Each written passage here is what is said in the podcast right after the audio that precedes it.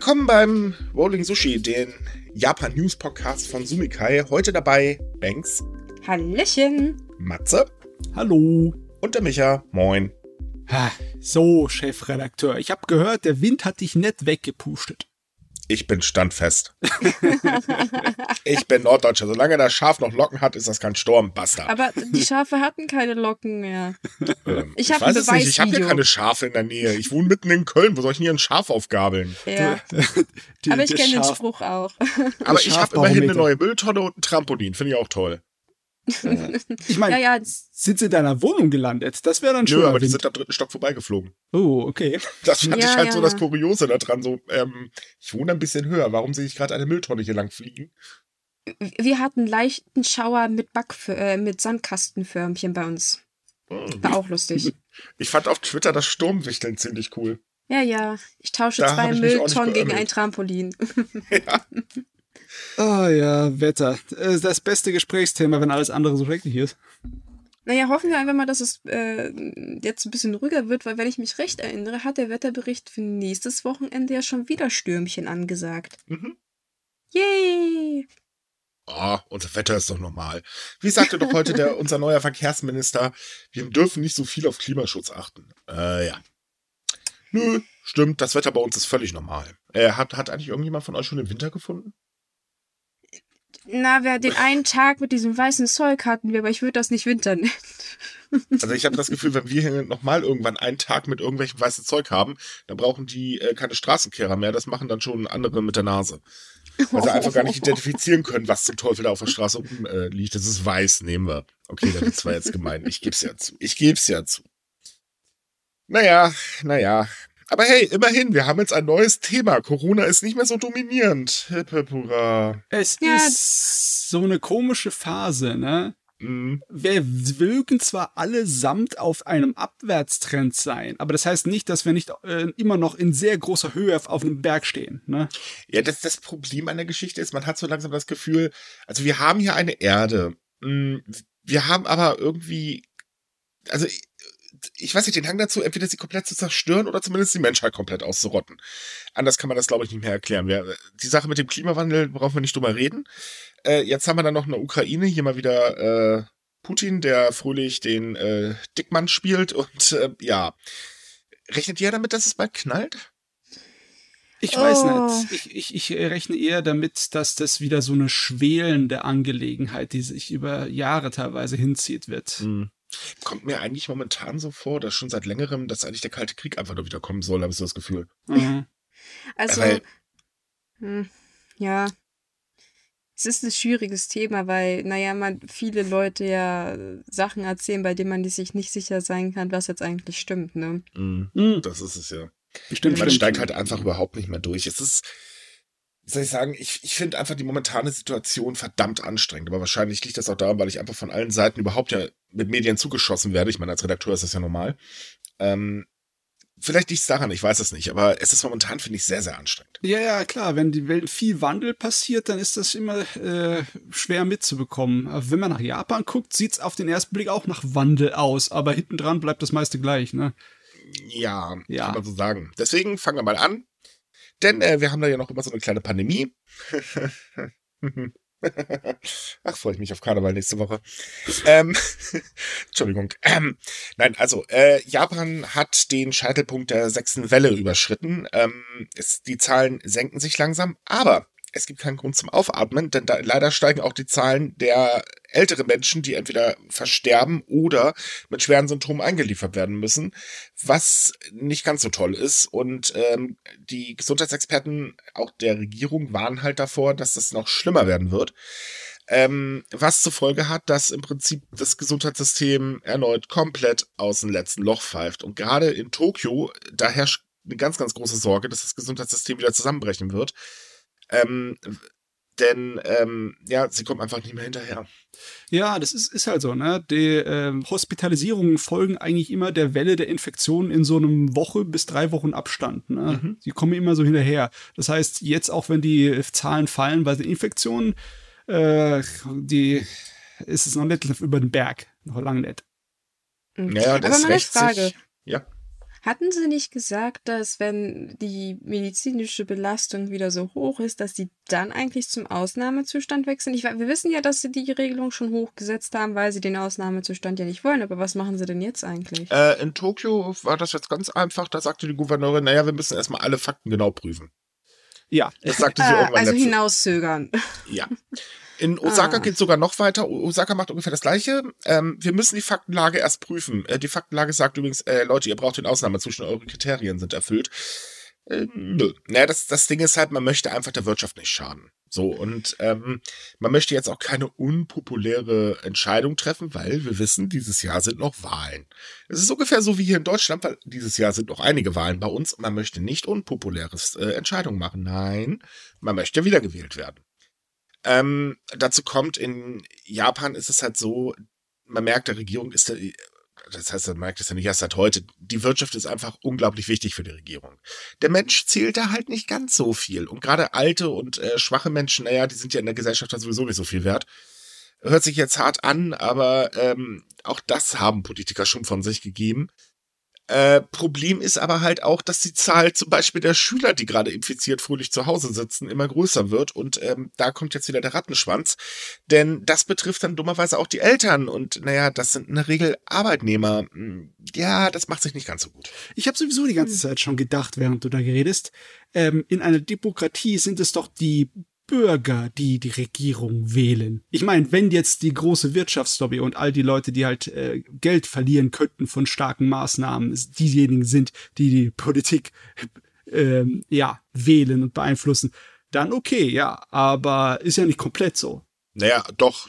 Ja, hundertprozentig nicht. Nicht in so einer modernen Volkswirtschaft wie Japan. Ja, doch, die. Beeinflussung schon. Beeinflussen schon sehr stark, aber dass sie der Hauptfaktor sind nicht. Der Hauptfaktor sind immer noch die Wähler. Und die Wähler, äh, die sind auch nicht zufrieden mit dem äh, Art und Weise, wie die japanische Regierung da so vor sich Nein, tatsächlich sinken auch die äh, Zustimmungs äh, ähm, oder die Zustimmungsrate für den japanischen Premierminister, aber sie liegt halt immer noch sehr, sehr hoch. Und hinzu kommt, die japanische Bevölkerung ist- ist in der Regel eigentlich sehr politikverdrossen, weil ähm, man kann eigentlich in Japan wählen, was man will, das ändert sich sowieso nichts. Das haben ja jetzt die Wahlen ja äh, auch wieder gezeigt. Äh, Im Prinzip von der Bevölkerung her, da war Kishida, äh, Kishida unten durch, die wollten eigentlich alle Taro Kono haben. Äh, ja, äh, äh, Ja. Wir haben ja gesehen, was draus geworden ist. Jetzt haben sie den gleichen Bums wie vorher, bloß dass weniger gelabert wird. richtig, und aber im Hintergrund am Operieren ist. Ähm, Naja, wobei der hat sich ja, soweit ich es empfunden habe, recht ruhig verhalten die letzten äh, paar nee, Wochen. tatsächlich nicht. Nein, was hat er Nein. denn diesmal wieder angestellt? Äh, ne, es ist, also man merkt schon, dass er im Hintergrund am äh, Machen ist. Es stellt sich auch, äh, oder die äh, japanischen Medien haben auch diese Woche eine ganz interessante Frage gestellt. Wer hat eigentlich das Sagen im, äh, im, im Büro des, äh, äh, des Premierministers?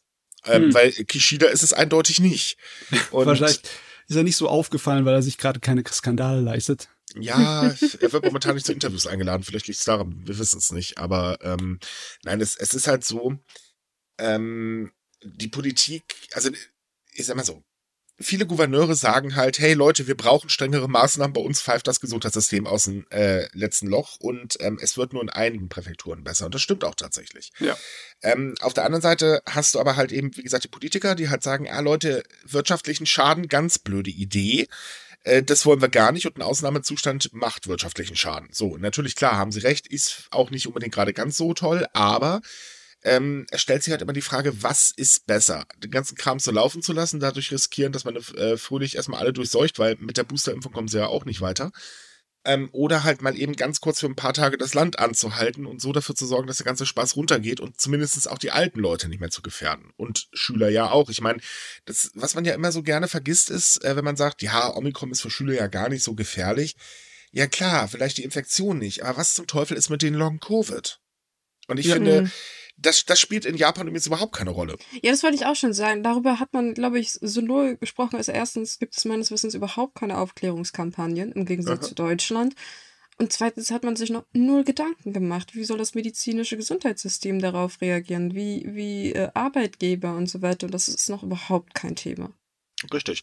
Und da ja auch die Zahl der Menschen, die sich zu Hause von ihrer Corona-Infektion äh, erholen, deutlich erhöhen, also da wird ja ständig mehr, ähm, ist es halt auch so, ähm, dass die Menschen leider diesen Notstand im Gesundheitssystem komplett abbekommen. Ja, aber die japanische Regierung hat nicht vor, irgendwie anders zu reagieren, als außer als quasi Notstand. Und Nö, man sagt jetzt, okay, die Zahlen senken sich halt langsam. Ähm, mehr brauchen wir also nicht tun. Sie haben jetzt halt nur den Quasi-Notstand, also diese Vorstufe vom Ausnahmezustand in 17 Präfekturen erhöht, äh, also verlängert bis zum 6. Äh, des nächsten Monats und das war's. Ja, sie haben noch eine Sache gemacht. Sie haben doch ähm, Maskenpflicht für Grundschüler und kleine Kinder eingeführt, ne? Ja, das ist aber nur eine Quasi-Maskenpflicht. Okay, aber trotzdem. Ja, also es, es, also ganz kurz zur Maskenpflicht, weil wir hatten da auch wieder ganz lustige Diskussionen. Logischerweise ging das irgendwie mal wieder, weil, hey, man könnte auch den Artikel zur Abwechslung lesen, da steht es ja genau erklärt drin, also nicht immer nur die Überschrift. Ähm, nein, also es wird kein Kleinkind gezwungen, eine Maske zu tragen. Das ist äh, wirklich freiwillig. Es gilt eine, ähm, man soll es empfehlen. Kann das Kind die Maske nicht tragen oder die Eltern sind dagegen oder wie auch immer, dann soll auf die Maske verzichtet werden. So, das ist also nichts anderes als eine Empfehlung und mehr auch nicht.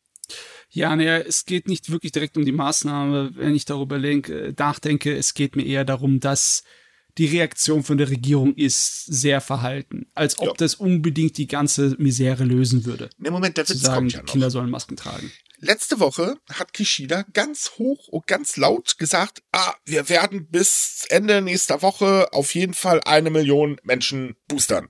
Mhm. Wir haben jetzt Ende der Woche.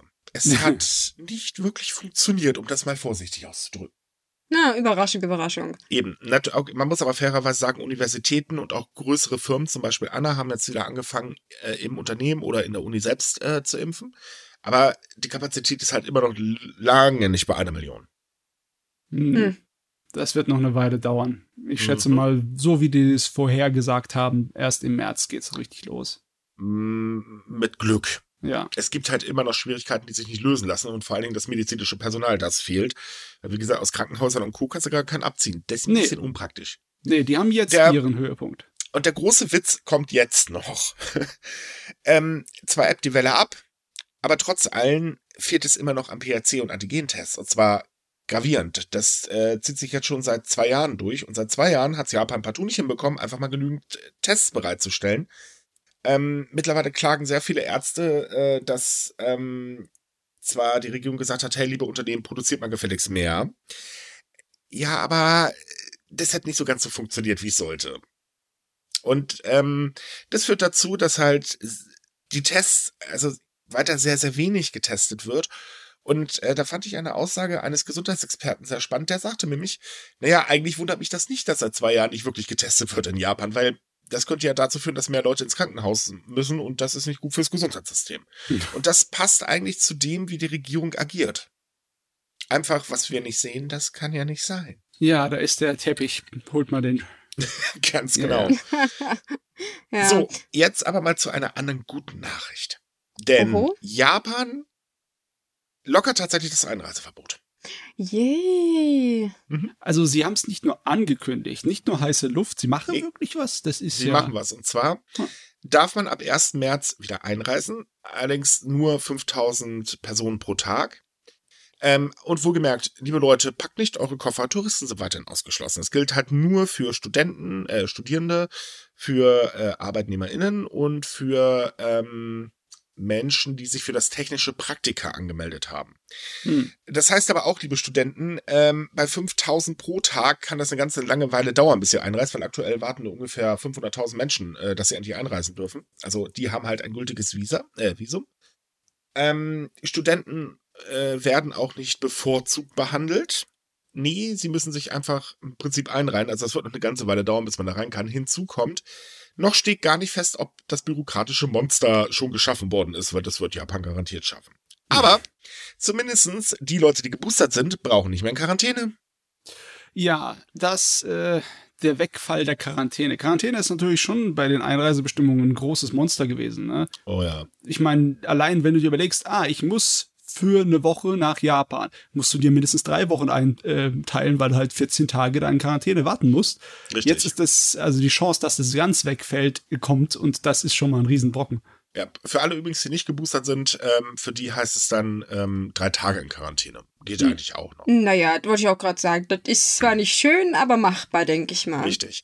Hinzu kommt, ähm, was ich auch sehr äh, interessant fand, das Einreiseverbot hat seit November dafür gesorgt, dass fast 150.000 internationale, Stu internationale Studierende nicht nach Japan einreisen konnten. Das ist Ui. nicht meine Hausnummer. Ja, das wollte ich auch gerade sagen. Das ist, äh, ich hatte nicht gedacht, dass das so viele sind. Ja, es, doch. äh, ja, es liegt auch einfach daran, dass das äh, mitten in eine so Saisonbereich gefallen ist, ne? Du äh, willst ja als Student in Japan an eine Uni gehen, ne? Mhm. Und es fängt dann halt im Herbst an, ne? Und wenn es dann im Herbst heißt, äh, nee, ist nicht. Weil davor wurde es zwar gelockert, aber das war nicht genug Zeit, um sich rechtzeitig da äh, vorzubereiten für. Also im Endeffekt ist der Zeitraum verstrichen. Und klar, dann ist die ganze Saison für die Studenten, um ein halbes oder ein ganzes Jahr an der japanischen Uni zu sein, ist weg. Richtig. Wir haben jetzt dann auch bei uns auf der Seite einen Artikel veröffentlicht, wo wir mal ähm, Stimmen von Betroffenen ähm, äh, veröffentlicht haben. Waren sehr interessante Stimmen dabei. Und da gibt es eine Sache, da muss ich sagen, die hat man tatsächlich sehr, sehr selten oder sehr wenig im Auge gehabt. Und dazu ist, äh, ist die Sache, was ist denn eigentlich fernab von Arbeitnehmern und fernab von Studenten ähm, äh, noch so los? Und sehr, sehr viele User haben uns geschrieben, ey Leute, vergesst uns nicht, wir haben halt eben Familie oder einen Freund oder eine Freundin in Japan und wir können uns nicht sehen. Ja klar, Lebenspartner, die Richtig. Und da hat eine äh, Userin hat das sehr schön zusammengefasst, Liebe ist kein Tourismus. Und das stimmt ja auch. nur, wenn du offiziell halt keine, äh, ja, ver ich glaube Verlobte, das stehen noch nicht mal. Also wenn du Nein, nicht verheiratet bist, bist du Ehepartner. Ehepartner auch nicht. Sie, also, sie, da gibt's diese Ausnahmeregelung, die aber nur in seltenen Fällen gewährt wird. Mhm. Okay, auch nicht. Oh. Mhm. Das ist ja, Ja. gerade das Harte dran. Ähm, wir verlinken euch den Artikel in der Podcast-Beschreibung. Solltet ihr euch mal durchlesen. Das ist sehr interessant. Wir haben auch noch einen weiteren Gastartikel zu dem Thema. Auch den verlinken wir euch. Ähm, das sind halt äh, direkt auch von den Leuten geschrieben. Also wir haben daran nichts geändert. Wir haben das eins zu eins übernommen. Ja, die Belastung für die Leute ist groß. Wenn du im Endeffekt jetzt dann halt zwei Jahre lang Fernbeziehungen zu äh, Bekannten oder zu Geliebten in Japan halt führen müsstest. Und das ist ziemlich hart. Also, wer schon mal Fernbeziehungen hat, weiß, dass das alles andere als einfach ist. Definitiv. So, kommen wir mal zu einem anderen Thema. Das finde ich ist eine Sache, die könnten wir hier in Deutschland auch gerne mal übernehmen. Denn äh, wir kennen das ja. Japan ist teuer. Japan in den Großstädten ist das Wohnen auch schweineteuer und das kennen wir hier in Deutschland ja bekanntlich auch, weil, ähm, also wenn wir uns so die Mietpreise teilweise angucken, ouch, die tun schon wirklich weh. Das ist in Japan, wie gesagt, auch nicht anders und speziell in Kyoto ist das wirklich heftig. Und ähm, da haben besonders junge Menschen wirklich ein Problem, entweder eine bezahlbare Wohnung oder vielleicht sogar ähm, äh, ein Haus oder sowas äh, zu finden. Und dagegen möchte Kyoto jetzt mit einer neuen Steuer-App was tun. Und zwar planen sie, eine Steuer für leerstehende Wohnungen und Ferienhäuser ähm, äh, zu schaffen. Ziel ist es halt, die Preise auf dem Im- Immobilienmarkt zu drücken. Ja, ich Hm. meine, wir wissen alle, dass die Immobilienpreise in Japan nicht feierlich sind. Ne? Ich Oh meine, ja. okay, bei uns sind sie auch im Moment nicht feierlich. Es ist einfach auf der ganzen Welt blöde, was das angeht. Und das ist schon mal sehr gut. Was mich überrascht hat, dass es wirklich so viele leerstehende Wohnungen in Kyoto Richtig, denn in Kyoto stehen zwischen 13.000 und 15.000 Häuser leer. Äh, Wow. Traditionelle Stadthäuser sind übrigens ausgenommen. Was auch eine ganz gute Idee war. Ja. Ja, ich meine, das kann sich sowieso, glaube ich, kein junger Mensch leisten. Ja, davon jetzt abgesehen. Aber da kann man halt auch nicht erwarten, dass die Dinger vermietet werden äh, oder verkauft werden oder wie auch immer. Aber ähm, es gibt ja, wie gesagt, noch die anderen Wohnungen und äh, da wird dann halt eben äh, nicht vermietet, weil entweder sind die Preise zu hoch oder es sind halt wirklich Ferienwohnungen. Weil das funktioniert ja bekanntlich sehr gut. Dieses Problem kennen wir ja zum Beispiel aus Berlin auch, ähm, dieses sogenannte Airbnb-Problem. Mhm. Ähm, und halt eben Mieten extrem hoch. Das Ding ist, diese Steuer wird aber dazu führen, ähm, dass die Vermieter sich dreimal überlegen werden, ob man diese Steuer, die man bezahlt hat, auf den Mietpreis wieder umschlägt, denn äh, dann nimmt die Wohnung ja erst recht keiner. Ja, klar, dann ist es äh, vorbei. Dann hast du die Chancen, das loszukriegen, sind sehr gering. Ganz genau. Das Einzige, was mich daran stört, weil ich finde es eigentlich ein relativ gutes Beispiel, wie man dagegen angehen kann. Ne? Wir haben Mhm. ja auch in Deutschland einige Großstädte, wo tausende Wohnungen leer stehen. Nicht Ja. so viele wie in Kyoto, aber trotzdem einige. Ne? Äh, aber die wollen halt ziemlich spät damit anfangen. Ne? Naja, sie wollen eigentlich früh damit anfangen, aber sie können es nicht, denn äh, das ganze Verfahren dauert halt ewig in drei Tage. Ähm, das heißt, diese Steuer könnte äh, 2026 kommen, wenn ähm, die Stadtverordnungsversammlung sie verabschiedet und der Innenminister zustimmt. Äh, für Kyoto bedeutet das übrigens fast 860 Millionen Yen äh, Zusatzeinnahmen. Das sind 6,5 Millionen Euro ungefähr. Äh, die kann Kyoto auch sehr gut gebrauchen. Ja, wir wissen Stimmt, ja, dass ja. es ziemlich pleite ist. Ne? Ganz genau. Aber es ist eigentlich in meinen Augen ein Schritt in richtige, äh, die richtige Richtung, denn ähm, diese Sache mit den Wohnungen frei halten. Man muss mal ganz ehrlich sagen, ähm, das trifft nicht auf jeden Vermieter zu. Also ich will jetzt hier weiß Gott nicht auf jeden Vermieter rumprügeln. Ähm, aber es ist halt tatsächlich so, dass ähm, Wohnungen keine Spekulationsobjekte sein sollten. Also jedenfalls nicht in der aktuellen Zeit, weil, äh, nee. Und ähm, sie sind es aber. Und man nutzt natürlich logischerweise auch den Tourismusboom in Japan extrem aus, weil, ne, Wohnung mieten mal für ein paar Tage wunderbar, da machst du richtig Reibach mit. Das ist ein hervorragendes Geschäft, ist aber halt nicht gut für die Bevölkerung, die dort wohnt. Und das ist in Kyoto schon seit längerem ein Riesenproblem, dass gerade Einheimische immer häufiger sagen, also Leute, ganz ehrlich, wir leben hier auch noch. Ähm, was soll denn das? Ja. Ich meine, normalerweise, wenn wirklich so eine Steuer erst in vier Jahren frühestens kommt, dann könnte man sich meinen, oh, bis dahin könnte der ganze Markt sich geändert haben. Aber bei so einer großen Masse an leerstehenden Wohnungen und bei die Art und Weise, wie Kyoto halt als Touristenstadt aufgebaut ist, denke ich mal schon, dass es in Ordnung ist. Das wird auch da das, noch das aktuell Ding ist sein. halt, ähm, der Immobilienmarkt weltweit ist ja ganz äh, fröhlich am Steigen. Das ist ja, das ist, also darauf wird spekuliert wie ein Weltmeister. Ja. Und ähm, wenn wir jetzt nicht demnächst noch mal eine neue Blase bekommen, äh, die mal wieder Puff macht, was natürlich logischerweise die ganze Wirtschaft treffen wird, dann wird das so weitergehen erstmal. Puh. Weil das System funktioniert. Und wir wissen ja, bekanntlich stürzen sich gerade diese Menschen, die mit Aktien und Konsorten handeln, immer auf das, was gerade sehr äh, gewinnversprechend ist. Eigentlich sehr heftig. Ähm, die Steuer ist allerdings auch nicht sehr hoch, sollte man dazu sagen. Also ein zum Beispiel etwa 30 Jahre altes Einfamilienhaus äh, im Bezirk äh, Nishikoi ähm, mit einem geschätzten Wert von etwa 3 Millionen Yen, das sind so 22.900 paar zerquetschte Euro, äh, und einer Wohnfläche von etwa 150 Quadratmetern ähm, würde dann in die niedrigste Steuerklasse fallen und ungefähr müsste man dann 40.000 Yen, also 305 Euro pro Jahr zahlen. Es gibt halt drei Steuerklassen. Bei der höchsten sind es dann übrigens ungefähr umgerechnet 1000 Euro. Ähm, geht eigentlich noch. Also ich finde, das ist jetzt nicht wirklich so viel. Aber, Mm, Ja. naja, für jemanden, der Geld machen will, kann das schon wehtun. Ja, klar. Ja, durchaus. Ja, die, die 50 Euro mehr pro Monat kann einfach sein, dass es dann damit über dem Durchschnitt für die Wohnungspreise ist und dann hat er. Da liegen die meisten Wohnungen sowieso schon drüber. Ja. Das ist ja der Krux in äh, Kyoto. Oder- Kyoto ist wirklich schweineteuer, weil eben der Tourismus ähm, ein viel zu lukratives Geschäft ist. Ja. Oh Mann, irgendwo ist die Schmerzgrenze. Ich frage mich, wann sie kommt. In Kyoto war sie schon erreicht. Die haben ja, bevor jetzt äh, die Pandemie alles zum Stillstand gebracht haben, ähm, hat die Stadt wirklich massiv am Overtourism gelei- äh, gelitten. Und ähm, die Einwohner haben sich da um die Wette beschwert und das kann ich auch nachvollziehen. Ja. Weil man muss leider auch sagen, und das ist halt auch immer so ein Ding, klar, ich denke mal, die Leute, die jetzt unseren Podcast zum Beispiel hören, äh, da behandelt es sich wohl dann doch eher um Leute, die sich halt ein bisschen mehr mit Japan beschäftigen. Ergo, die informieren sich auch vorher, bevor sie dahin reisen, zumindest so die Grundsachen, die man einhalten sollte. Aber Ja. wenn wir jetzt so 0 auf 15 äh, Touristen haben, ja, der hält sich halt nicht dran. Und es gab immer wieder Beschwerden über Touristen, die sich daneben benehmen. Ähm, äh, über steigende Preise, weil halt eben, na klar, die Händler machen ihren Reibach und so weiter und so fort. Und das Ganze ist halt wirklich ein Problem, weil die Regierung sagt zwar, jo, wir wollen mehr Touristen haben, aber blöderweise lassen sie dann die Gemeinden wiederum alleine mit der Menge. Ja. Ist vielleicht jetzt, nicht ganz so toll. jetzt, wenn die Touristen ausbleiben, lassen sie die Gemeinden ebenfalls alleine mit, mit den Rechten. Ja, kann man so sagen. Äh, Dazu übrigens haben wir dann auch noch ein lustiges Thema, denn äh, Touristen dürfen gerade nicht ins Land reisen, aber es gibt ja noch den Inlandstourismus. Ja. Der ist allerdings so stark geschrumpft wie zuletzt vor elf Jahren. Denn, ähm, also man muss erstmal ganz kurz, der Tourismus ist eine unglaublich wichtige Wirtschaftsstütze. Ähm, also Japans wirtschaftsbasierte Prinzip auf mehreren Pfeilern. Das hat Abe ja im Prinzip so mit seinen Abenomics etc. bla so äh, hingetüdelt. Und Tourismus ist ein ganz wichtiger Pfeiler davon. Wenn man bedenkt, dass Japan eigentlich noch gar nicht so lange ein beliebtes Touristenland ist, ist schon eine reifere Leistung. Also der Stand vor elf Jahren ist im Endeffekt der Stand gerade da, wo sie angefangen haben, Tourismus anzukurbeln. Ja, also wo sie angefangen haben, das aufzuzeichnen. ja, sind im Endeffekt am Anfang zurückgelandet.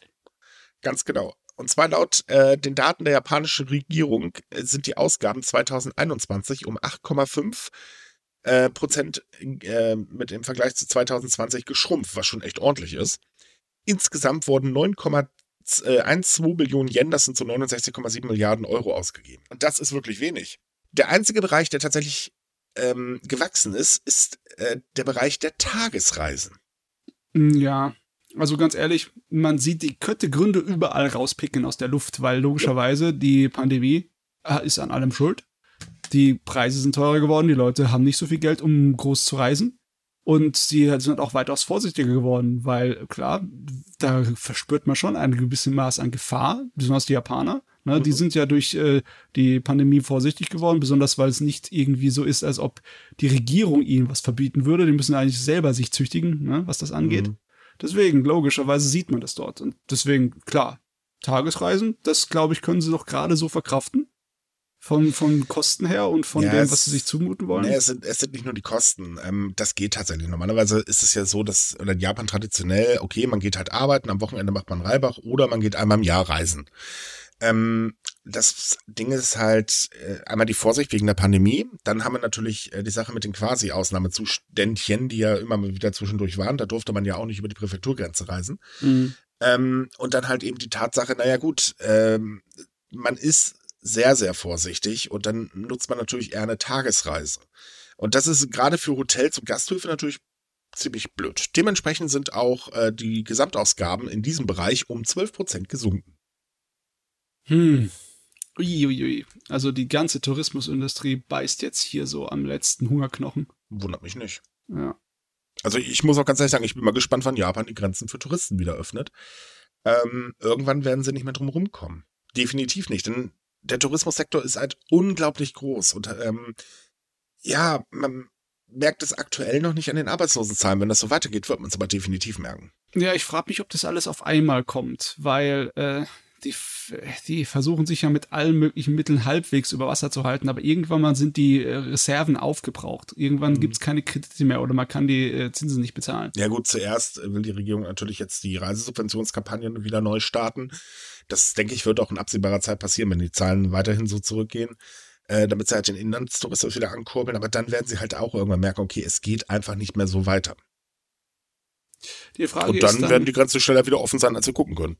Die Frage ist wirklich, äh, logischerweise, die, die Regierung zuerst die Inlandskampagne äh, wieder ankurbeln Mhm. für den Tourismus. Aber die Frage ist, ob die Menschen darauf so anspringen. Ich meine, ja, die, dann die haben, definitiv. Das haben wir schon zweimal jetzt erlebt. Ja, äh, okay, ich bin mir nicht so hundertprozentig sicher, weil sie halt innerhalb von des letzten Jahr haben sie halt eine ganze Menge Vorsicht gelernt, die Japaner, ne? Mhm, Aber die, man muss dazu sagen, auch, ähm, also im Prinzip hat die Kampagne dafür gesorgt, dass das nicht noch weiter abgeklatscht ist.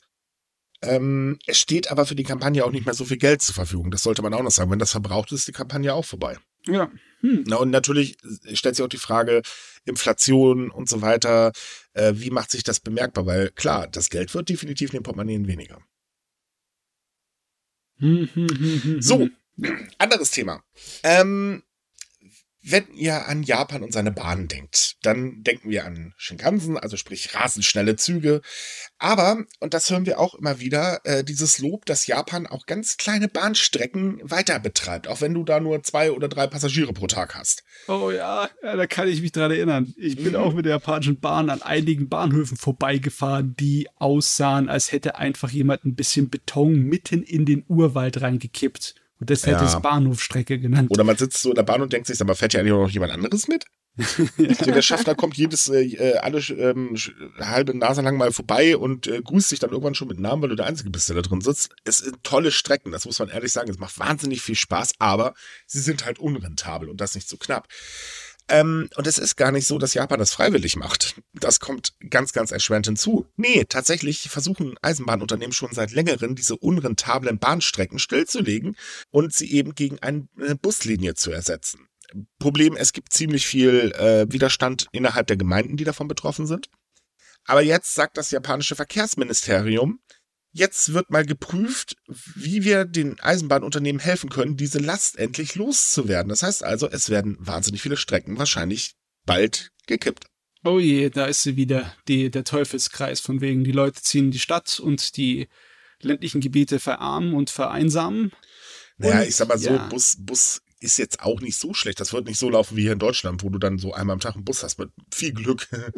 Ich hoffe es. nee, eigentlich, also es dürfte eigentlich nicht sein. Also es ist halt so, das Fahrgastauskommen in Japan hatte 1991 definitiv seinen Höhepunkt. Das muss man sagen. Da, also laut den Daten, ne, das, äh, davon träumt die Deutsche Bahn definitiv von so einem Fahrgastaufkommen.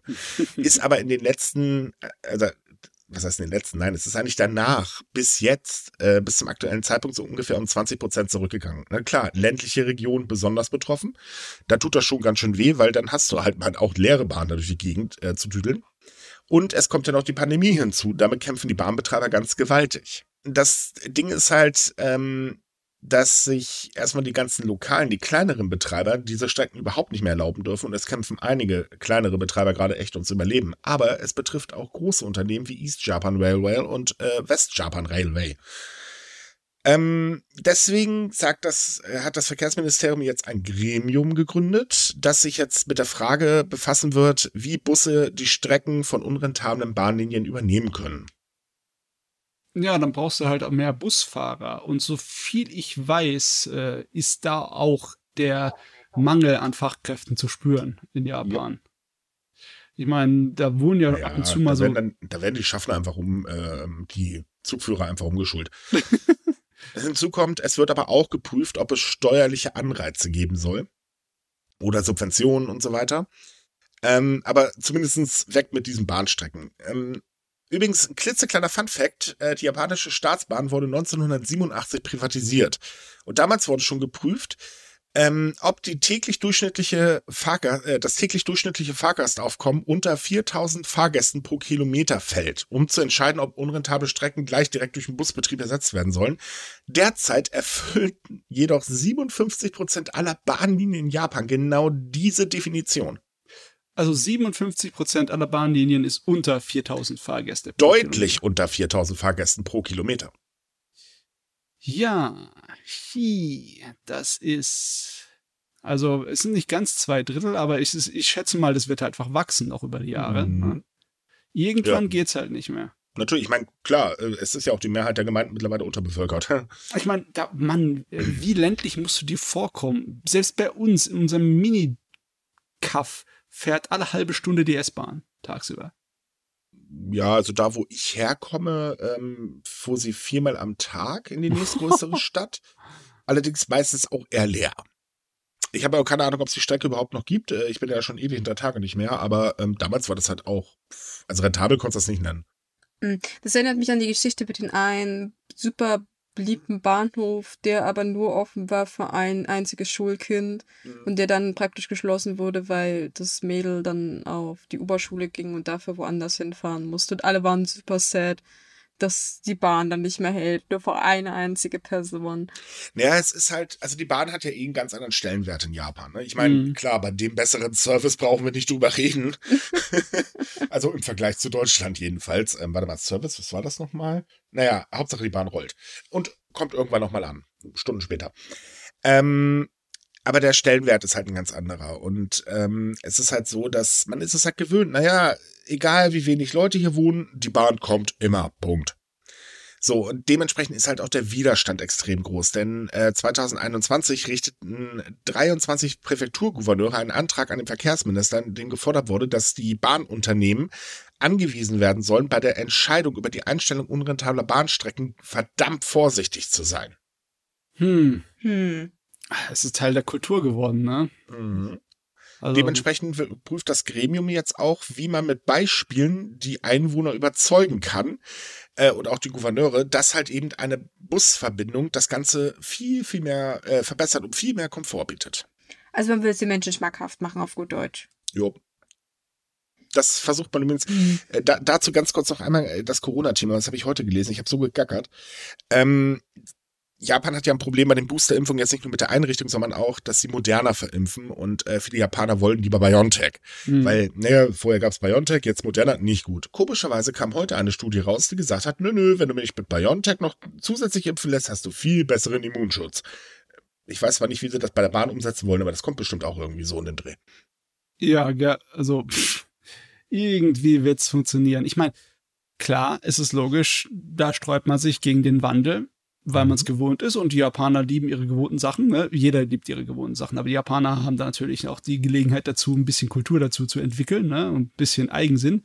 Aber irgendwann verschwinden die. Es geht einfach nicht. Ähm, Nö, natürlich nicht. Außer meine, natürlich, wir haben wirklich aus irgendeinem Grund eine Umkehr und die Leute wandern wieder in das Land ab. Aber das auf die ersten nächsten paar Jahre ist es nicht abzusehen. Nein, das wird auch hm, definitiv nicht passieren. Nicht, nicht solange sich alles auf Tokio und Co. konzentriert. Also auch äh, Maßnahmen der Regierung ähm, oder Entwicklungsmaßnahmen äh, funktionieren ja nicht, weil einfach ähm, die Großstädte viel, viel schneller wachsen und die ganzen Firmen da auch hin sind. Du findest ja kaum Arbeit auf dem Land. Ja. Was eigentlich sehr schade ist, weil der ländliche Bereich in äh, Japan ist wahnsinnig toll. Ja. Das muss man mal ganz ehrlich sagen. So, anderes Thema. Ähm, und zwar ein ziemlich aktuelles, was auch hier in Deutschland eigentlich, äh, ich glaube, noch aktueller geht's gar nicht. Kommen wir zum Thema Hassreden. Ähm, der oberste Gerichtshof in Japan hat eine Verordnung über Hassreden jetzt für verfassungsgemäß erklärt. Dagegen haben halt ein paar Leute geklagt, weil sie gesagt haben, oh, Meinungsfreiheit. Naja, also ich weiß jetzt nicht, Hassreden und Meinungsfreiheit, man hört es immer sehr gerne auch hier in Deutschland, besonders von einer ganz besonderen Gruppe, die in den äh, letzten zwei Jahren gewaltig angefangen hat zu nerven ähm, halt, mh, hm, nee, das ist Meinungsfreiheit, das darf ich sagen. So, Punkt, Ende aus. Aber man fordert das nur für sich an. Andere Leute dürfen das natürlich nicht. Ähm, und das ist halt in Japan ein bisschen anders. Also in Japan sind halt nicht solche Querdenker dran schuld. Ach Gott, wie ich die liebe. Nee, in Japan sind Ultrakonservative dran schuld. Oder man könnte auch schon sagen, eigentlich Rechte. ja, äh, rechts passt halt nicht so ganz. Es sind eigentlich Ultrakonservative. Und es ist so, ähm, dass zum Beispiel Osaka ähm, eine Verordnung eingeführt hat, die gesagt hat, ganz ehrlich, wenn ähm, Hassrede stattfindet, also Menschen verunglimpft werden, bedroht werden oder wie auch immer, und das ist in Japan teilweise richtig heftig, was man da dann zu hören bekommt, und zwar fröhlich in aller Öffentlichkeit, dann äh, ähm, werden Namen von Personen oder Gruppen, die eben gegen diese Verordnung verstoßen, öffentlich gemacht. Also sprich, ja, Leute, ihr habt die Scheiße gebaut, dann steht dazu. Punkt. Äh, Kawa, äh, Kawa, Kawakana? Nee. Ähm, Kawasaki. Ähm, danke. Äh, Kawasaki geht sogar noch weiter. Die haben das Ganze gleich unter Strafe gestellt. so, und ähm, jetzt ist es halt so, dass das Gericht gesagt hat, nee, sorry, ähm, das ist in Ordnung so und äh, die Meinungsfreiheit bleibt gewährleistet. Äh, denn bevor die Namen öffentlich gemacht äh, werden, wird ein Expertengremium zu Rate gezogen, ähm, die dann die Frage klären soll, ob das Hassrede war oder nicht.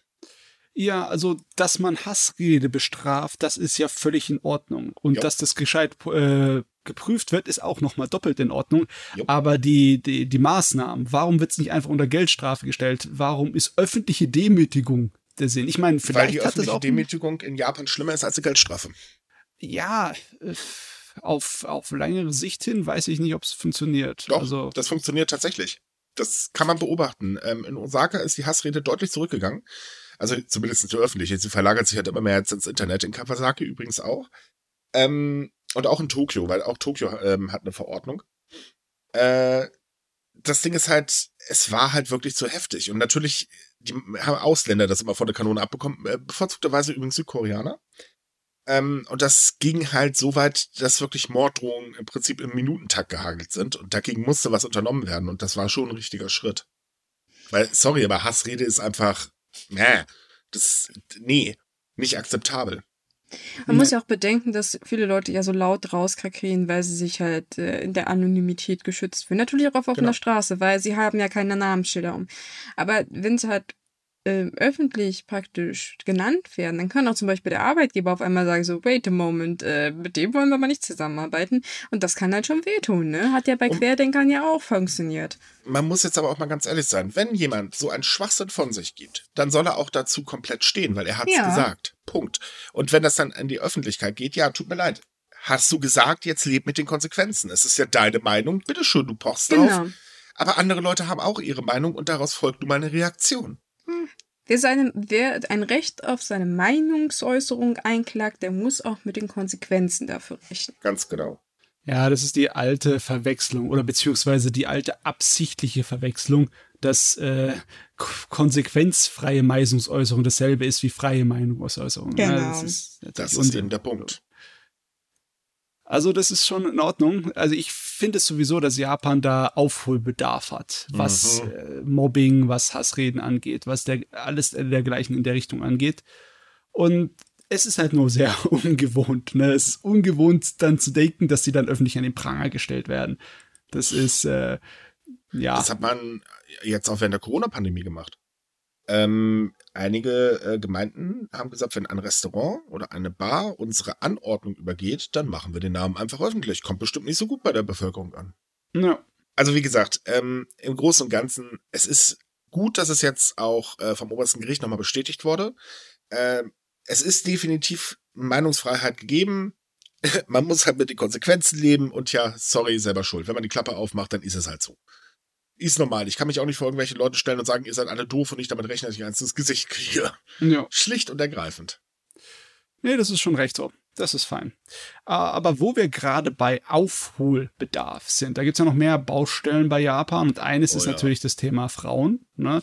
Äh, beim Frauenthema gibt es so viele Baustellen, da wollen wir erst gar nicht anfangen, alle aufzuzählen. Aber eine Sache, die halt jetzt äh, deutlicher wurde in der Pandemie, ist halt Frauen, die unter häuslicher Gewalt leiden und unter finanziellen Schwierigkeiten. Besonders halt, wenn sie alleinerziehend oder allein, lebend sind. Ne? Und da ist es halt so, dass das bisher bestehende Frauenhilfesystem auf einem Erlass von 1956 basiert. Ne? Auf einem Antiprostitutionsgesetz. Und ja, das ist alles völlig mhm. veraltet. Das ist heute nicht mehr äh, lebens äh, nicht mehr gerechte Zeiten. Ne? Das ist schon wahrscheinlich seit Jahrzehnten nicht mehr den Zeiten gerecht und definitiv nicht der Pandemiesituation gerecht. Ne? Klar, da geht's um alle möglichen Sachen, wie um Gleichstellung, wie um Beratung der Frauen, wie um finanzielle Unterstützung, um private Selbsthilfegruppen und alles. Aber logischerweise, das äh, reicht nicht aus, um die Gesamtsituation einfach zu ändern. Man will halt nur die Löcher stopfen, weil das Schiff ist klar am Absaufen, auf jeden Fall. Ja, das äh, ist so eine Sache. Ich meine, man sollte vielleicht eventuell dann sich auch mal, äh, oder beziehungsweise man befasst sich auf der anderen Seite ja auch gerade damit, wie das mit der ähm, mit dem Sorgerecht aussieht. Also sprich, ähm, aktuell ist es ja in Japan so, man sagt, naja, du, ich will eine Scheidung, man lässt sich scheiden, man haut ab, es gibt mhm. keinen Unterhalt, es ist alles super einfach für die Männer in Japan. Und da greift man auch gerade, äh, also prüft man halt, ob man das jetzt endlich mal ändert. Und äh, hier ist das halt auch mal endlich ein Schritt in die richtige Richtung, weil gerade alleinerziehende Frauen ähm, haben finanziell wahnsinnig schwer dann äh, passiert es sehr häufig, dass der Mann sich genau dann einmischt, wenn er sich überhaupt nicht einzumischen hat, weil er sich schon jahrelang nicht mehr eingemischt hat. Plus, alleinerziehende Frauen haben einen unglaublichen Kampf, weil die einen so schlechten Ruf teilweise haben. Und dir ist ja der Mann abgehauen, etc. bla bla. Und das ist wirklich richtig, richtig heftig da drüben. Ich meine, ja. ich weiß, hier in Deutschland ist es auch nicht anders. Äh, nur in Japan ist top das Ganze nochmal. Ja, einige Elemente vom Status quo sind nicht in Schnelle zu ändern, wie die äh, gesellschaftliche Einstellung dazu, das Stigma, das man dafür bekommt, das kannst du mhm. leider nicht von heute auf später ändern. Und leider auch nicht bei der Gleichberechtigung so Sachen wie der Unterschied in der Bezahlung, in, im Lohn. Ne? Ist, also wenn ja. die Frauen genauso viel verdienen würden wie die Männer, dann hätten sie es auch einfacher, ihre finanzielle Lage zu halten, aber das wird sich wahrscheinlich nicht so schnell ändern. Das wäre natürlich schön, wenn man das machen könnte, aber. Richtig. Ja. Ich meine, das funktioniert ja noch nicht mal in Deutschland. Wir versuchen nee. das schon etwas länger als die Japaner. Äh, ja, aber. Aber ich finde es ich find das gut, dass allgemein jetzt, wie du ja schon sagtest, äh, auch das äh, ähm, hier Sorgerechtsgesetz, das Vaterschaftsgesetz wird geändert. Da hat wohl jemand mal ordentlich auf den Tisch gehauen bei denen und gesagt, wir müssen das mal updaten, weil ich meine, 1956, das ist ja ja, das ist eine Weile her, ne? Ja, ja das, da, da, kann man ruhig mal nochmal raufgucken und sich überlegen, ob das noch modern ist. Ja, man muss sagen, der Punkt ist halt eben, ähm, auf der einen Seite ist Japan halt ein sehr, sehr modernes Land. Auf der anderen Seite ist, ist es halt gnadenlos veraltet und das ist halt auch ein Ruf, den man loswerden möchte. Ja, ich meine. Man auch dringend loswerden sollte. Und das geht ja nicht einfach so. Da muss man halt schon irgendwie mal langsam was ändern. Ich bin froh, dass es passiert, auch wenn ich eigentlich sehr lange schon drauf warte, weil die Regierung unter Abe hat sehr viel posaunt mit ihren Plänen dafür, die Lage ja. der Frau zu verbessern. Und Haben sie aber auch immer nur kurz vor Wahlen gemacht. Ja. äh, aber ja, jetzt, wenigstens kommt es irgendwann. Ne? Mhm. Ja, es wird einfach Zeit. Ja. Es hört sich so verzweifelt an. Hauptsache, es kommt irgendwann. Ist mir egal, ob morgen, übermorgen oder vielleicht in 20 Jahren. Aber Ja, solange es nicht heiße Luft bleibt, ne? weil unter Abe war es eigentlich nur heiße Luft. Ne? Richtig. naja, man hat es irgendwie versucht. Also so viel muss man ihnen ja schon sagen. Aber das waren halt immer sehr halbherzige Sachen. Wie wir erinnern uns an die großartige Story mit dem pinken Dixie-Klos. Ja. Also das ist immer noch eine meiner weil se- beim Schreiben war ich immer so unglaublich. Ich dachte, das sei ein Aprilscherz, aber nein, das hatte man ernst Nee, gemeint. das Beste war doch die Sache auch mit mehr Frauen ähm, in der Politik und so weiter. Das fand ich am Hammer. Das Ziel wurde dreimal verschoben. Äh, aktuell wieder in der Schwebe, ähm, weil sie es einfach partout nicht gebacken bekommen haben. Ja, also da, das, die haben es so nicht gebacken bekommen, dass wir dann halt so Bewegungen wie die Q2-Angelegenheit äh, haben mussten, wo die Frauen auf die Straße gegangen sind. Es wird definitiv Zeit, es muss sich dringend was ändern, weil die Lage da drüben ist wirklich heftig. Ähm, übrigens, äh, ich weiß, äh, bringt sowieso nichts, wenn ich das jetzt sage, aber auch unsere Regierung könnte langsam mal ein bisschen Arsch in der Hose zeigen und mal ein bisschen mehr machen. Ja. Es wird Zeit, es ist die Hälfte der Bevölkerung, danke sehr. Aha. So, ja, hallo. Gleichberechtigung ist voll dufte. Schon mal was gehört? Ja, haben wir, aber mehr auch nicht. Wo Japan übrigens auch was ändern möchte, ist ähm, bei der Behandlung ausländischer Arbeitskräfte. Denn da gibt es auch ganz gewaltige Defizite. Ähm, hier muss man allerdings mal ein bisschen was unterscheiden. Denn ähm, klar, man geht jetzt immer davon aus, wir reden von allen Arbeitskräften, aber nee, tun wir gar nicht. Denn Leute zum Beispiel aus Deutschland werden nicht so eine Probleme haben wie zum Beispiel Leute aus Thailand in Japan direkt. Ähm, und es ist so, dass die Regierung jetzt eine Umfrage gestartet hat, ähm, beziehungsweise starten will. Ähm, und äh, man will halt umfassende Daten über die Arbeitsverhältnisse sammeln, denn wir wissen ja, es gab da so in der letzten Zeit, nein, äh, in der gesamten letzten, also in den gesamten letzten Jahren, äh, gravierende Probleme. Der letzte Fall war jetzt, dass ein ähm, Arbeitnehmer aus dem Ausland äh, tatsächlich auch misshandelt wurde, auch von seinen Kollegen. Ähm, der Firma hat man jetzt übrigens verboten, die dürfen keine ausländischen Arbeitnehmer mehr aufnehmen. Das war es dann übrigens aber auch. Alles andere war dann, äh, pff, ne? Nee, Ich sage, es ist vorübergehend. Es ist keine dauerhafte Ja. Entzug der Lizenz, was alleine schon ein ziemlicher Faustschlag ist. Ganz genau. Und ähm, man hört auch immer an allen anderen Ecken, dass äh, diese Menschen halt wirklich ausgenutzt werden ohne Ende. Zu lange Arbeitszeiten, keine Überstundenvergütung und, und, und, und, und. Und da will man jetzt halt endlich angreifen, weil man halt erkannt hat, naja, wenn wir so weitermachen, dann wird das aber irgendwie ein bisschen problematisch demnächst mit unserem Arbeitskräftemangel, den wir ja von Haus aus eh schon haben. Ja. Mhm. Wobei es geht ja auch nicht nur um diese technischen Praktikanten, so werden die ja liebevoll genannt. Es geht allgemein auch, dass viele Arbeitnehmer nicht auf ausländische Arbeitskräfte angepasst sind. Also wer schon mal versucht hat, als Ausländer irgendwelche Anträge auszuführen und nicht Mhm. unbedingt das Japanisch perfekt beherrscht, der weiß, wie schwierig das ist. Und so sollen es auch halt zum Beispiel Unterstützungsprogramme geben. Also man möchte allgemein gucken, wie kann man den Aufenthalt und das die Arbeitsumfeld für Ausländer in Japan angenehmer machen, weil man möchte ja, dass die Menschen möglichst lange bleiben und nicht nach den ersten Monaten wieder abzischen. Ja, und man Nee, möchte halt. Sie sollen ja im. Rahmen des Programmes mindestens, äh, wie war das, drei oder fünf Jahre bleiben, ne? Danach möchte man sie loswerden, also zumindest technische Praktikanten. Ah ja, sie wollten das tatsächlich doch auch noch aufheben, die Fünfjahresbeschränkung, nicht wahr? Das war auch Ja, das wurde jetzt aber erst wieder auf Eis gelegt. Ja. Es hat ja noch fünf Jahre Zeit. Man hat ja, solange die alten Leute noch arbeiten, ist alles in Ordnung. Ja. Mhm. Ja, nee, es ist halt so, man will es für die große Masse der ähm, ausländischen Arbeitskräfte erreichen, weil logischerweise, wenn du hochqualifiziert bist, Japanisch sprichst und schreibst und äh, selber eine gute Ausbildung hast, dann äh, hast du nicht unbedingt dieselben Probleme in Japan eine Anstellung zu finden. Ne? Aber wenn du halt einfach nur nach Japan möchtest, weil es ein besseres Land als das Land, wo du herkommst, ist, ne, und du da deine Existenz aufbauen möchtest und dort eine Ausbildung gehen möchtest, dann, dann ist es, sieht's halt sehr schlecht aus. Yep. Ja. Wobei man da übrigens trotz allem auch zum Beispiel als Deutscher gravierende Probleme haben kann. Also Ja.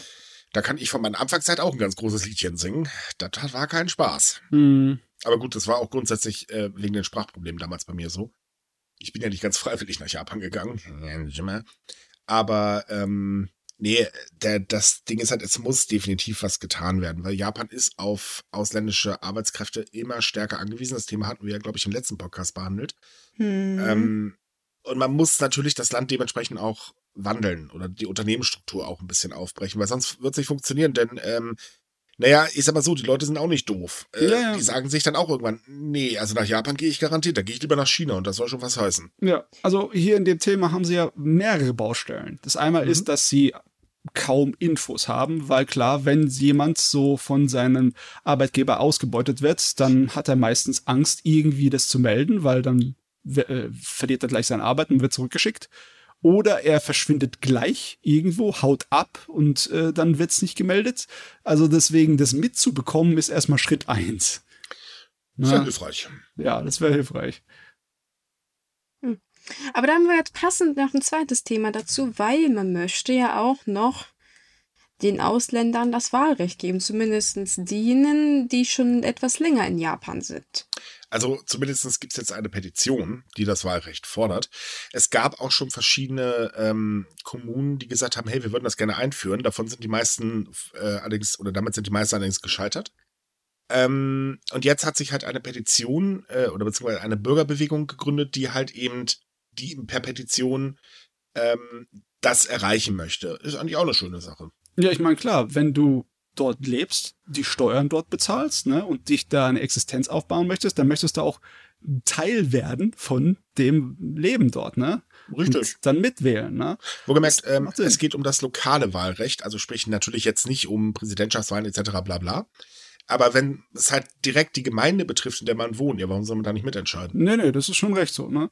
Es ist nur ein bisschen bedenklich, dass die Reaktionen dabei so extrem unterschiedlich sind. Da gibt's wirklich einige Gemeinden, die das sofort mit beiden Armen hier äh, wollend aufnehmen, äh, wie auch Leute, die das total ablehnen.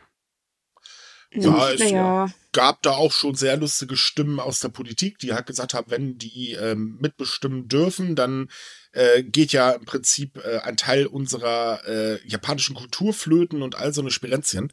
Ich meine, Okay. natürlich klar, komm, lassen wir alle in Deutschland, äh, äh, alle aus Deutschland, die in Japan leben, lokal äh, mal mitwählen, dann haben sie bestimmt bald einen Ballermann da oder so. Also die Befürchtung ist echt totaler Quatsch. Ich meine, ganz ehrlich, ich gehe doch nicht nach Japan, um da einen Ballermann zu gründen. Äh, oh. Naja, äh, vergessen wir die Aussage. Aber ähm, nee, also es sind natürlich vor allem wieder konservative Kräfte, die ganz, ganz gewaltig dagegen wettern, weil sie halt eben Angst haben, es könnte dann äh, ein Stück Kultur kosten. Was halt eben leider immer gerne vergessen wird, ist eben, naja, das Land wird sich so oder so wandeln. Klar, ähm, man soll, oder ich sag mal, der, der Grundstock der Kultur sollte vielleicht erhalten bleiben. Das ist in jedem Land so, aber das ist ja auch in der Regel gegeben. Das sagen wir doch mal ehrlich. Die meisten Ausländer äh, aus zumindest Industrienationen, die nach Japan gehen, die sind meistens japanischer als die Japaner selbst. Ja. Davon kann ich leider auch ein Liedchen singen, was jeder teilweise schon äh, so mitbekommen. Das ist so. Eieieiei. ja, stimmt, aber auch schon einige sehr lustige Geschichten gehört. Ich erinnere Oh mich. ja. Es gibt- müssen wir einen ja. Podcast machen, wo Ja. wir nur mit diesen lustigen Geschichten ankommen. Leute, ihr lacht euch kringelig, wenn wir davon erzählen. Ja, Ähm, ein, einige davon sind ja auch einfach nur noch dämlich und eklig. Ich meine, Mhm. dieser Mythos von wegen der kulturellen Verdrängung, ne, der gibt's in allen möglichen Varianten. Ne. Dann kommen dann über die nächsten zehn Jahre kommen dann die Muslims und dann wird in Deutschland alles verdrängt. Das ist alles Unsinn, alles Ja. Blödsinn. Ne? Das, das, das weiß aber auch jeder, weil es einfach Also, so extrem ist. Ne? Wir, wir müssen mal ganz ehrlich sein. Das Ganze muss man ein bisschen differenzierter betrachten. Natürlich kommen, wenn Einwanderer kommen, auch Probleme mit. Das ist normal. ja klar, ja, ja. Ne, ich meine, es unter jeder Gruppe findet man garantiert, oder ich sag mal, unter zehn Leuten findet es garantiert zwei Idioten. Ja, das, klar. Das ist halt einfach Überall. so. Das Ja. finden wir aber bei uns Deutschen übrigens auch in Massen und das findest du auch in Japan in Massen. Das ist einfach normal. ja. Ähm, aber du hast einfach sehr, sehr viele und vor allem die größere, die Mehrheit davon, die einfach nur leben möchte. Und die passen sich auch natürlich an, wollen aber auch ihre Kultur zumindest ein Stück bewahren und das ist ja auch denen ihr Recht. Hm. Genauso ist es auch so, dass das natürlich unser Recht ist und man muss halt einfach den Mittelweg finden.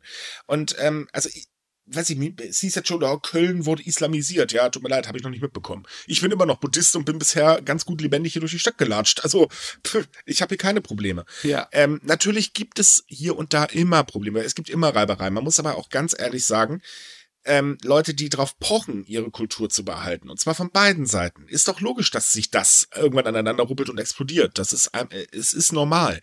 Ähm, man muss aber auch ein bisschen offen sein, weil eine äh, ein Stück neue Kultur in die eigene Kultur integrieren oder zumindest Teile zu übernehmen, das haben wir seit, ja, ich weiß nicht, das macht jedes Land seit Jahrhunderten.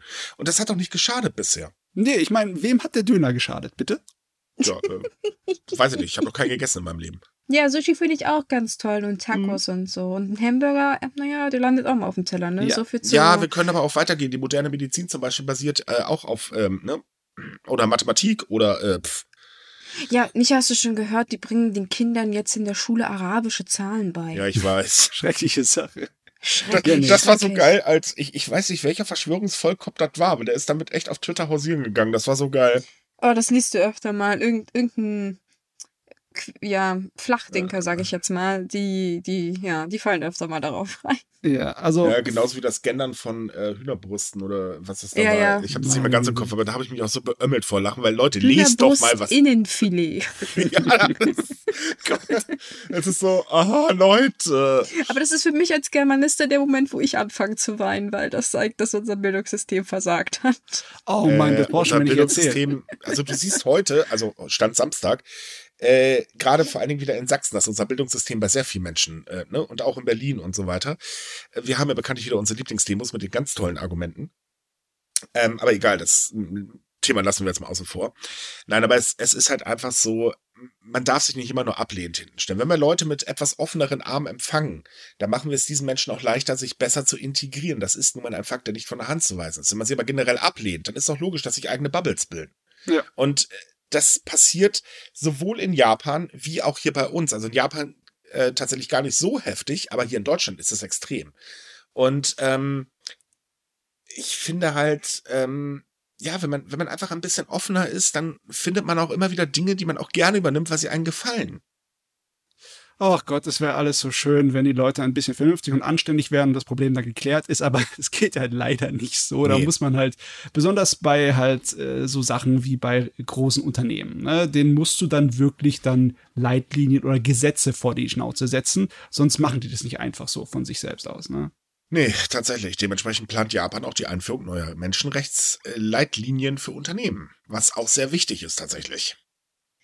Denn ja, na gut, weil das ist ja schon wieder ein kleines bisschen eine andere Ecke. Es geht ja vor allem explizit um Richtlinien, die sich auf Lieferketten beziehen. Ja, gut, aber im Prinzip ist es dasselbe.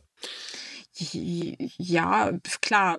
du kannst schon, dich nicht auf der einen Seite äh, bedienen und auf der anderen Seite sagen, äh, macht das so, wie ihr wollt. Nee, so funktioniert das auch nicht. Und das ist natürlich klar, ja, natürlich. Ne, man muss auch mal ganz ehrlich sagen, wenn wir uns die Lieferketten so angucken, besonders immer dann, wenn du mit China zu tun hast, ach, die sind nicht ganz so toll. Ähm, ja, das war ja ein großes Thema letztes Jahr mit den Uiguren. Aber da muss man sagen, haben viele japanische Unternehmen sehr schnell reagiert. Ja, sie hatten ja auch keine Wahl. Die oh. USA hat ja auf einmal angefangen, tatsächlich äh, japanische Unternehmen ähm, Lieferungen in die USA zu versagen, weil sie zum Beispiel Baumwolle aus eben dieser Region in China enthalten haben. Ähm, und da mussten sie dann reagieren. Das hat zum Beispiel, äh, wie heißt der, Uniqlo getroffen. Ähm, ja. Ja, da musste sehr schnell reagiert werden, weil dann geht es natürlich an die Einnahmen und das will man ja auch nicht. Hinzu kommt, Japan versucht ja sowieso, sich ein bisschen von China zu emanzipieren, äh, was auch definitiv ein richtiger Schritt ist, ähm, weil man halt einfach jetzt anhand auch der Pandemie gesehen hat, naja, ist schon doof, wenn die Lieferketten zusammenbrechen.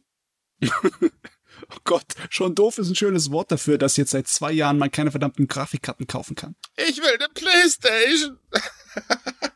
Das sagte gestern mein Nachbar, das fand ich super lustig. Der hat rumgeheult, weil er keine kaufen konnte. Ja, das ist immer noch so ein bisschen schwierig. Ja, keine Ahnung. Aber nein, es, es ist halt einfach so, ähm, man sollte immer auch auf die Lieferketten gucken, weil wir können nicht unseren Wohlstand auf den Rücken anderer so weiterführen. Das haben wir, wir haben ihn darauf aufgebaut. Das muss man sagen, das haben leider alle Industrienationen gemacht. Das kann auf Dauer nicht so weitergehen, denn ähm, nee, also ganz einfaches Beispiel ist Kaffee. Ähm, ich muss ganz ehrlich sagen, ich liebe Kaffee, wenn ich aber überlege, ich kaufe bestimmte Marken und dann weiß ich ja ganz genau, okay, die sind eben vom Menschen produziert worden, äh, die halt eben schlecht bezahlt werden, die unter ähm, Arbeitsbedingungen arbeiten, da würde ich nicht mal ansatzweise an, da würde ich Reis ausnehmen, aber garantiert keinen Finger für heben. Ähm, nee, ergo, ich bezahle halt ein bisschen mehr. Dafür weiß ich aber auch, wo mein Kaffee herkommt und ich weiß auch, wie die Menschen da drüben behandelt werden, weil ich habe ein, äh, eine Marke, ähm, die macht alles ähm, öffentlich. Das finde ich total super, total nachvollziehbar. Und ist zertifiziert. Yay. Ähm, und so ist das mit vielen Produkten. Es gibt zum Beispiel einen Online-Shop, äh, ich, das ist der Schein, wenn ich mich gerade nicht irre. Ah. Der ist super günstig und bei vielen, vor allen Dingen jungen Leuten beliebt, weil klar, ich meine, ne, kostet nicht viel und äh, Holla die Waldfee. Also, was der da am Tag äh, für neue Produkte reinbekommt, wow. Kleiner Die, Tipp, da diese, gibt's. dieser Shop ist so für mich das Symbolbild für Fast Fashion und Nee, wie es sogar noch- die Ges nee, nee, das ist sogar noch Gesellschaft ne- ruiniert. Ja, das ist sogar noch eine Stufe weiter. Das ist nicht mehr Fast Fashion, das ist schon die nächste Stufe.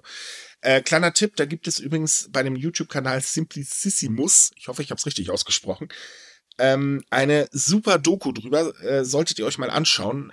Also ohne Witz, äh, wenn ihr da dann die Arbeitsbedingungen seht, das ist, nee. Ich meine, klar, für die Preise, die die anbieten, äh, du musst die Leute ausnutzen, sonst kannst du das nicht machen. Und sowas geht halt einfach nicht. Das ist einfach im Prinzip Wegwerfgesellschaft pur. Ja, nicht nur das, vor allem, die, ich glaube, was sagen Sie, mit was werben Sie, dass Sie pro Tag irgendwie tausend neue Designs Mehr, dazu? viel mehr. Ja, die, Leute sollten mir überlegen, woher kommt das, weil viele dieser Designs sind auch gestohlen, vor allem vor kleineren Künstlern. Richtig. Und viele denken immer, oh, ja, keine Ahnung, bla bla bla und so. Ihr schadet nicht nur den Menschen in anderen Ländern, die weit weg sind. Das gibt ja Leute, die ignorieren das. Sie sagen so, pff, ist halt so. Aber ihr schadet auch den Menschen in eurem eigenen Land, weil die verdienen ja nichts daran, wenn andere Leute das klauen und damit den Reibach machen, ne? Ganz genau. Und deswegen ist halt so ein Gesetz unglaublich wichtig, dass eben die Firmen darauf achten sollen, was in ihrer Lieferkette passiert. Ja. Ich finde es. Hammer, dass dann von Japan wirklich nicht nur Leitlinien kommen, sondern dass sie wirklich auch ein Gesetz in Erwägung stellen, ne? Weil generell ist das so nicht unbedingt der Standard, den man erwartet von der japanischen Regierung, dass es den Firmen direkt mit per Gesetz was vorschreibt. Da sagt man lieber, ähm, das ist die offizielle Richtlinie und wir bitten euch daran, euch zu enthalten. Ist, daran. ist tatsächlich aber, oder kann man auch ganz gut begründen, warum die das machen. Mhm. Zum einen ähm, ist die japanische Gesellschaft gerade ein bisschen am Aufwachen. Also sprich, die Verbraucher achten viel, viel stärker drauf. In vielen Bereichen. Also sprich, ähm, wie wird es produziert, wie ist der Umweltaspekt und so weiter. Und das merken natürlich die Unternehmen logischerweise. Der zweite Aspekt ist, Japans größter Handelspartner ist China. Mhm. Und China hat jetzt weltweit nicht unbedingt gerade den besten Ruf der Welt. Und wenn man sich davon lösen möchte, und das wollen sie ja, weil sie sind ja nun mal im Clinch mit China, ähm, ist es halt so, dann geht das gar nicht mehr anders. Weil dann muss man halt auch als fair auftreten, sonst kriegt man nämlich die Lieferketten nicht umgeleitet. Ja. Meine Güte, wenn ich mir das so überlege, am Anfang des Podcasts hatte ich gesagt, in Japan sieht alles nach Wandeln aus, aber das meiste hinten dran bleibt gleich, dann sind meine Worte jetzt Lügen gestraft, weil es ist doch doch mehr Wandel im Ankommen, als ich erwartet habe. In der Hinsicht ja. Ja, Und das ist sogar mal ein verdammt guter Wandel. ja, Genauso wie das mit den Frauen, das wird auch langsam Zeit. aber echt. Naja, wobei, wir müssen ja zu allen immer noch sagen, es sind ja noch Ankündigungen. Da ist ja noch nichts niedergeschrieben, da steht noch nichts fest. Also, Ja, aber beim Lieferkettengesetz, ja, da achten Firmen mittlerweile schon von selbst auch tatsächlich drauf. nee, es ist halt massiv rufschädigend, wenn das Ja. rauskommt. Hm. Ganz Vielleicht genau. im, im Westen interessiert man sich, glaube ich, wie gesagt, auch nicht so ganz dafür. Das ist sehr traurig. Ja, würde ich aber finde. auch nicht mehr so sagen. Also auch hier, hier im Westen wachen immer mehr Menschen auf. Ja, das Also stimmt schon, ja. Es gibt da schon deutlich, man, es gibt immer noch sehr, sehr viele, die es ignorieren ähm, oder halt eben gar nicht so weit denken, weil zu jung oder wissen nicht, wo sie die Hintergrundinformationen herkriegen, haben davon noch nie was gehört und so weiter und so fort. Aber es wachen immer mehr Menschen auf. Das sehe ich hier, in, äh, sieht man hier in Deutschland definitiv. Ähm, das siehst du ganz, ganz vielen westlichen Ländern. Und das ist auch Mhm. gut so, weil ähm, naja, ich meine, sagen wir doch mal ehrlich, wenn man schon über Flüchtlinge klagt, ja gut, dann sollte man vielleicht was an der Situation dieser Menschen ändern und das geht meistens übers Gehalt. Ja. Aber das wäre jetzt zu logisch, da wollen wir mal nicht weiter drüber reden. Ui, Ah, ui, ui. ja. Na, ich muss übrigens gerade daran denken, wie Primark so vor ein paar Jahren auch so Skandale hatten. Und da wurde so Leute, da wird niemand so, warum? Interessiert mich doch nicht. Ist Darf ich mal ehrlich sein? Ich kann nicht verstehen, warum man Klamotten bei Shine oder Primark kauft und sie dann nach zwei Tagen wieder in die Tonne trödelt. Ich Das verstehe ich nicht, wie man es überhaupt kaufen kann. Ich bin mal an einem Primarkt vorbeigelaufen. Nur vorbeigelaufen. Und allein der Geruch hat mich so derbest abgeschreckt, dass ich gesagt habe, in diesen Laden würde ich keinen Schritt stellen. Ich meine, wenn, wenn da schon eine Chemiefabrik vor der Tür riecht, wie riechen denn die Klamotten?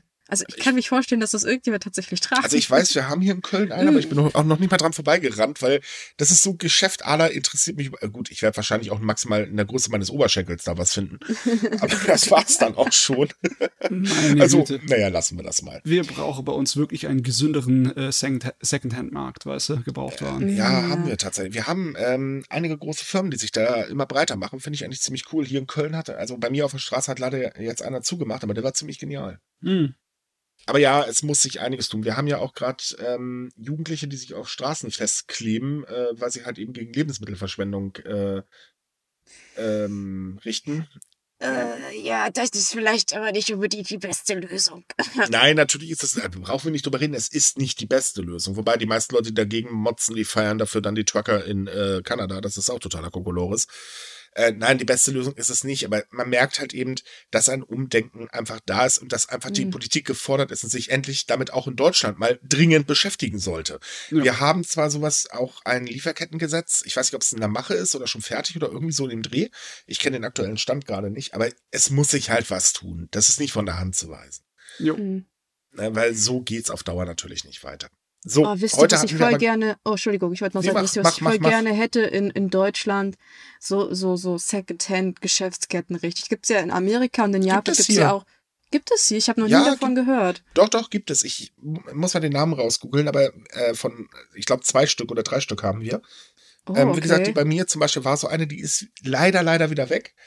Ähm, lief halt nicht so toll, aber ähm, das haben wir hier auch. Ja, weil, weil ich kenne das halt aus Japan, da gibt es ja diese Ketten, die haben meistens, weiß ich nicht, einen richt, richtige Hallen und dann sind da, weiß ich nicht, Videospiele, Figuren, Klamotten. Und das ist so faszinierend, weil ich sowas noch nie in Deutschland gesehen habe. Klar, ich kenne so kleine private Secondhand-Geschäfte, aber dafür ist der meistens nur Ramsch. Deswegen, ich würde sowas im großen Umfang richtig cool finden. Ja, definitiv. Könnte es mehr von geben. Weil pff, ist ja nicht automatisch alles schlecht, was man nicht mehr trägt, ne? Nö, äh, definitiv nicht. Eben. Also passt. So, heute hatten wir einige harte Themen, aber wichtige Themen in meinen Augen. Und endlich mal ein bisschen weniger Corona. Yay. Ja, das Thema ist echt anstrengend. Und ich habe jetzt leider in der Woche jetzt Karneval und irgendwie hat, war ja Köln so frei und hat ja ganz Köln zur Braustumzone erklärt. Ich finde übrigens den Namen Braustumzone geil. Ähm, und äh, ganz konfuses Maskenpflichtgedöns eingesetzt. Es ist total lustig hier. Wenn ihr mal Spaß haben wollt, lest euch mal die Regeln durch. Wenn ihr sie kapiert, Glückwunsch. Die meisten tun es übrigens nicht, weil sie sind auch einfach nicht wirklich zu verstehen. Also, es fehlt die Logik. Naja, wie auch immer. Ja, liebe Leute, dann war's das für heute. Ähm, schön, dass ihr wieder dabei wart. Wenn es euch gefallen hat, wäre es super, wenn ihr uns weiterempfehlen würdet. Ansonsten liked uns, wo ihr uns liken könnt. Wenn ihr noch weitere Japan-News lesen wollt, natürlich auch fernab von dem, was wir hier besprochen haben, dann kommt auf sumikai.com. Da haben wir jeden Tag ganz, ganz viele tolle News für euch, die sich auch mal nicht mit politischen Krams und so weiter beschäftigen. Äh, besonders empfehlenswert, momentan stellen wir gerade alle 47 Präfekturen vor. Äh, ein bisschen genauer vor, wohlgemerkt. Ähm, ist wirklich sehr empfehlenswert. Ansonsten ähm, wünschen wir euch eine schöne Woche, habt Spaß und denkt dran, am Montag haben wir noch unseren Anime-Podcast. Bis zum nächsten Mal. Tschüss. Ciao. Tschüss.